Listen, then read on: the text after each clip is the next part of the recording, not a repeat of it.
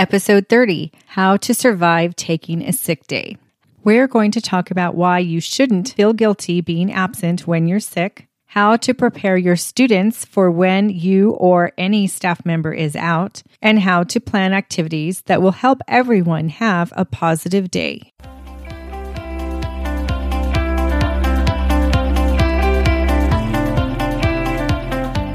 Do you ever find yourself barely able to hold your head above water? Waves of IEPs, data collection, assessments, parent conferences, not to mention lesson plans and seasonal activities, are all crashing around you. You need help, but not just from anybody. Grab the lifeline that is the Help for Special Educators podcast we will equip you with creative solutions and teacher tested strategies so you can navigate the rewarding but difficult job as a special ed teacher. This is Lisa Goodell, your host.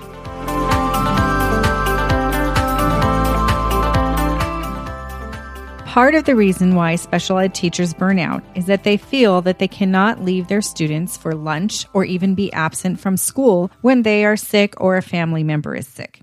This is due to the amount of work it takes to be sure everything is set up for a substitute teacher, the fear of a substitute teacher not doing what is needed for the students, and also in some cases, the biggest fear is that the student will have difficulties dealing with the change of not having their teacher for the day. There might be aggression, elopement, or I've even heard reports of students ending up in restraints for doing something due to the anxiety that happens when the teacher is gone. This is an ongoing problem. So, if any of these things factor in for you deciding whether you can be gone as a special ed teacher or not, I want you to consider this. Think about your situation and reflect on how you can better prepare your students for when an adult will be absent. Because it will happen at some point, either with us as the teacher or a paraprofessional, or perhaps you have a nurse or psychologist that comes into your classroom on a regular basis. I know most special ed teachers spend extra time preparing their students for daily routines, such as lining up, walking down the hall, rotating stations in class, how to go to the cafeteria, how to get lunch, and on and on it goes. The first few weeks, even a month or two, can be filled with getting the routines down so our students know what to do in every situation.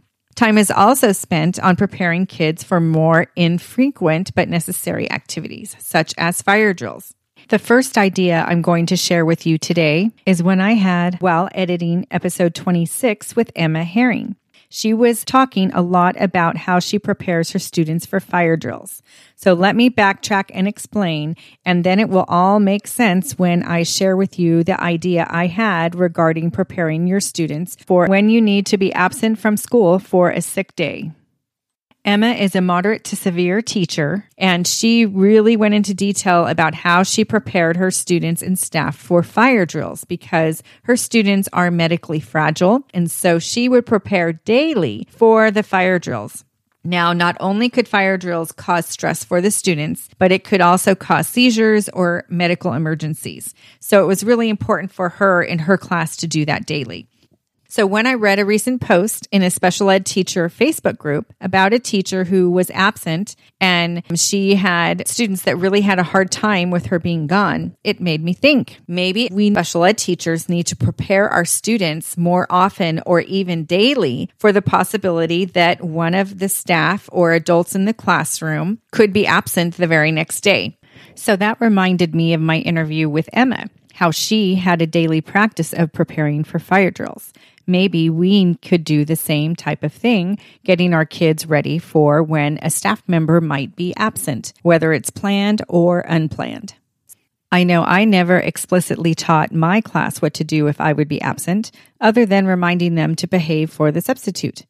But I spent hours preparing lesson plans and explaining the whole schedule for a substitute and getting all the materials organized, but I never had time to explicitly teach the kids what to do or how to be prepared. So here are some ideas that I came up with. However, I am just wanting to start the conversation. I am sure that probably some of you have already done this type of thing. And if you have, I would love for you to go into the Facebook group and share what has worked and what hasn't worked for you. The Facebook group can be found on Facebook under Help for Special Educators podcast. And after you listen to this podcast, you will probably come up with even better ideas. So be sure to share them with your colleagues. And if you want to go to my Facebook group, you can go ahead and share those ideas there as well.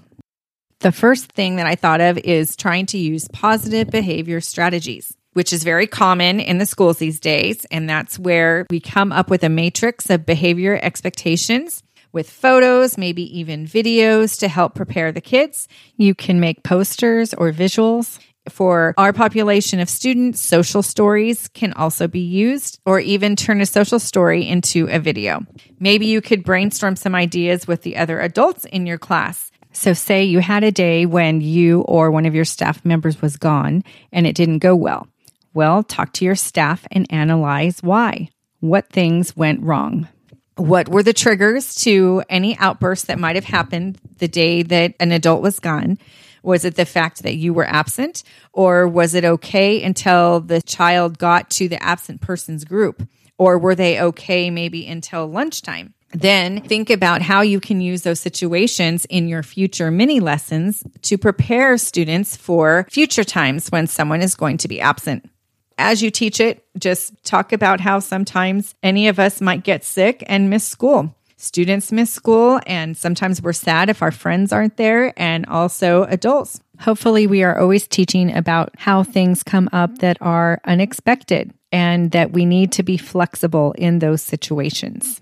The company Social Thinking has a lot of different lesson ideas and curriculums that can teach you about how to teach kids expected and unexpected things.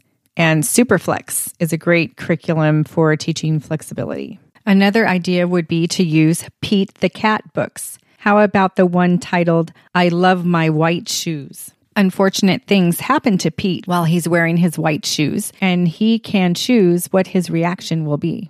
Kids love the song that goes with the book, and that can help them learn that they don't have to have a bad reaction every time they're disappointed.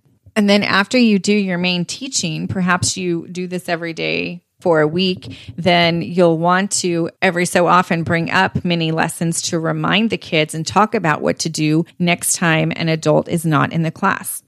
You can make this a short part of your morning meeting every day. You can always point out the matrix that you made if you have it on the wall in your morning meeting area. You can use an anchor chart you could have you and your adults act out a situation, or even better, in a small group, maybe an adult does a mini lesson with the kids and they do a little role play where they act it out. Or maybe you have them fill out a little page focusing on the social emotional learning and that it might be okay if someone's out. Maybe they would draw a picture about what might happen when someone's out, how you can be prepared for it, and if you're not prepared for it after kids have been taught, then you might randomly put a situation in during your day where an adult is quote unquote absent, even if they're there. Talk to the kids about what might be different in that situation. The designated absent adult might still be in the room, or you could have them step out of the room for a few minutes. But don't try to trick your students into thinking that the adult is really absent if they aren't. So I hope some of those ideas help you get thinking about how you might work on this with your students and help them be better prepared for when there is a big change to the schedule with an adult being out of the classroom. I would love to hear your thoughts. So please join us over in the Facebook group.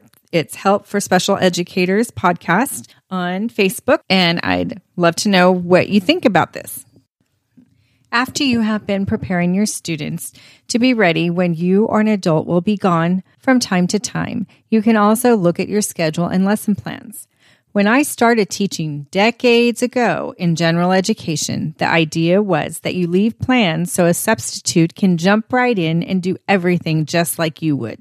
That might have been easier when a sub was used to a certain grade level curriculum that the district uses for general ed classes.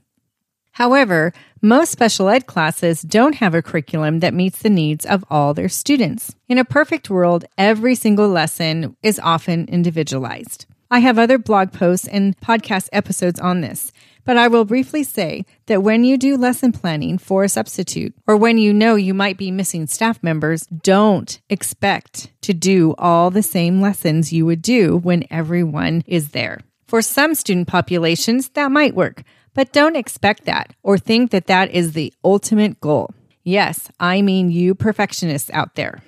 If you have lots of grade levels, a high class size, or kids that will act out when you're gone, your goal should be to focus on routines and reviewing the concepts the kids have already learned. You want everyone to have a positive day and you want the substitute to come back in the future. So I would keep your rotation schedule the same, but put in review activities or games that will keep the kids engaged and occupied throughout the day. I also want to address the guilt I hear about from special ed teachers when they have to take a sick day. You should only feel guilty if you do something wrong. You have not done anything wrong if you're sick and need to stay home, or if you need to stay home to care for a sick family member. That's why teachers are given a sick leave bank at the beginning of the year. Just like we don't want sick kids to come to school, it's the same for us teachers. If we're legitimately sick, we need to stay home. However, that does bring up another point. When I really am sick, I don't want to spend hours making lesson plans. So I finally got smart. I did not try to make the perfect lesson plans so that a substitute could come in and do the same thing that I did. Instead, I took my emergency lesson plans that my administration required and I used those, but I just plugged in different simple activities that could be used all year round.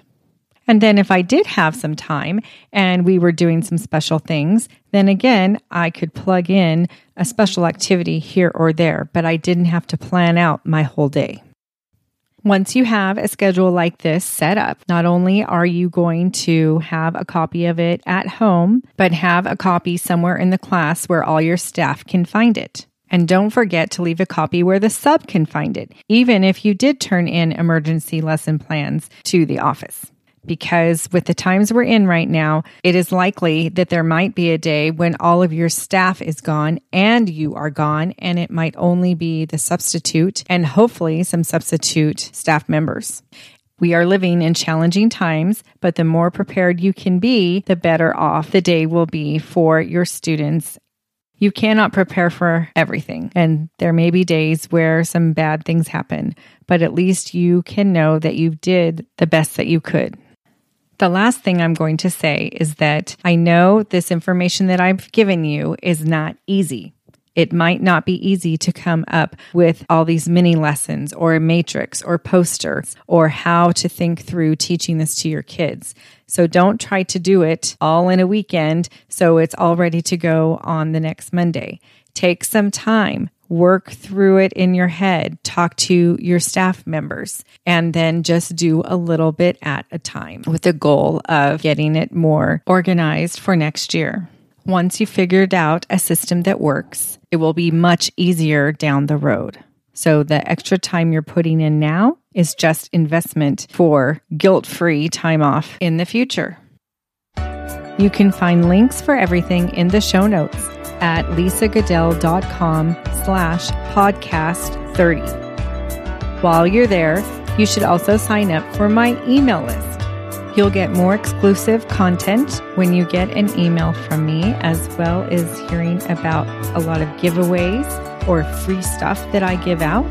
You'll hear about new products in my Teacher Pay Teacher store or in my Boom Card store and what's happening with the podcast. I send out an email a couple times a month if I'm lucky, maybe more if there's a sale or something special going on.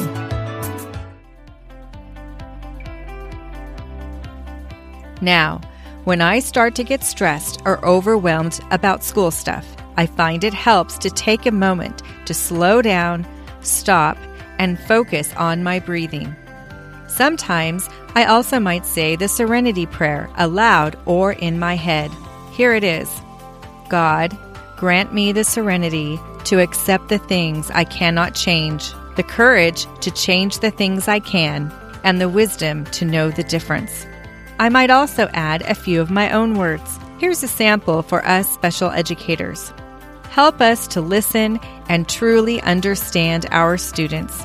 Please give us words, actions, and solutions which will help in difficult situations. May our classrooms be peaceful places where teachers, staff, and students learn and thrive. After that, I try to go out and find someone else to help because helping others keeps me from selfishly dwelling on my own problems. Thank you so much for listening, and I hope you heard something helpful during this episode that you can implement in your teaching. Remember, you are amazing. What you do makes a difference, and don't let anyone tell you otherwise. Go find someone else to encourage because they probably need to be reminded that they are amazing too.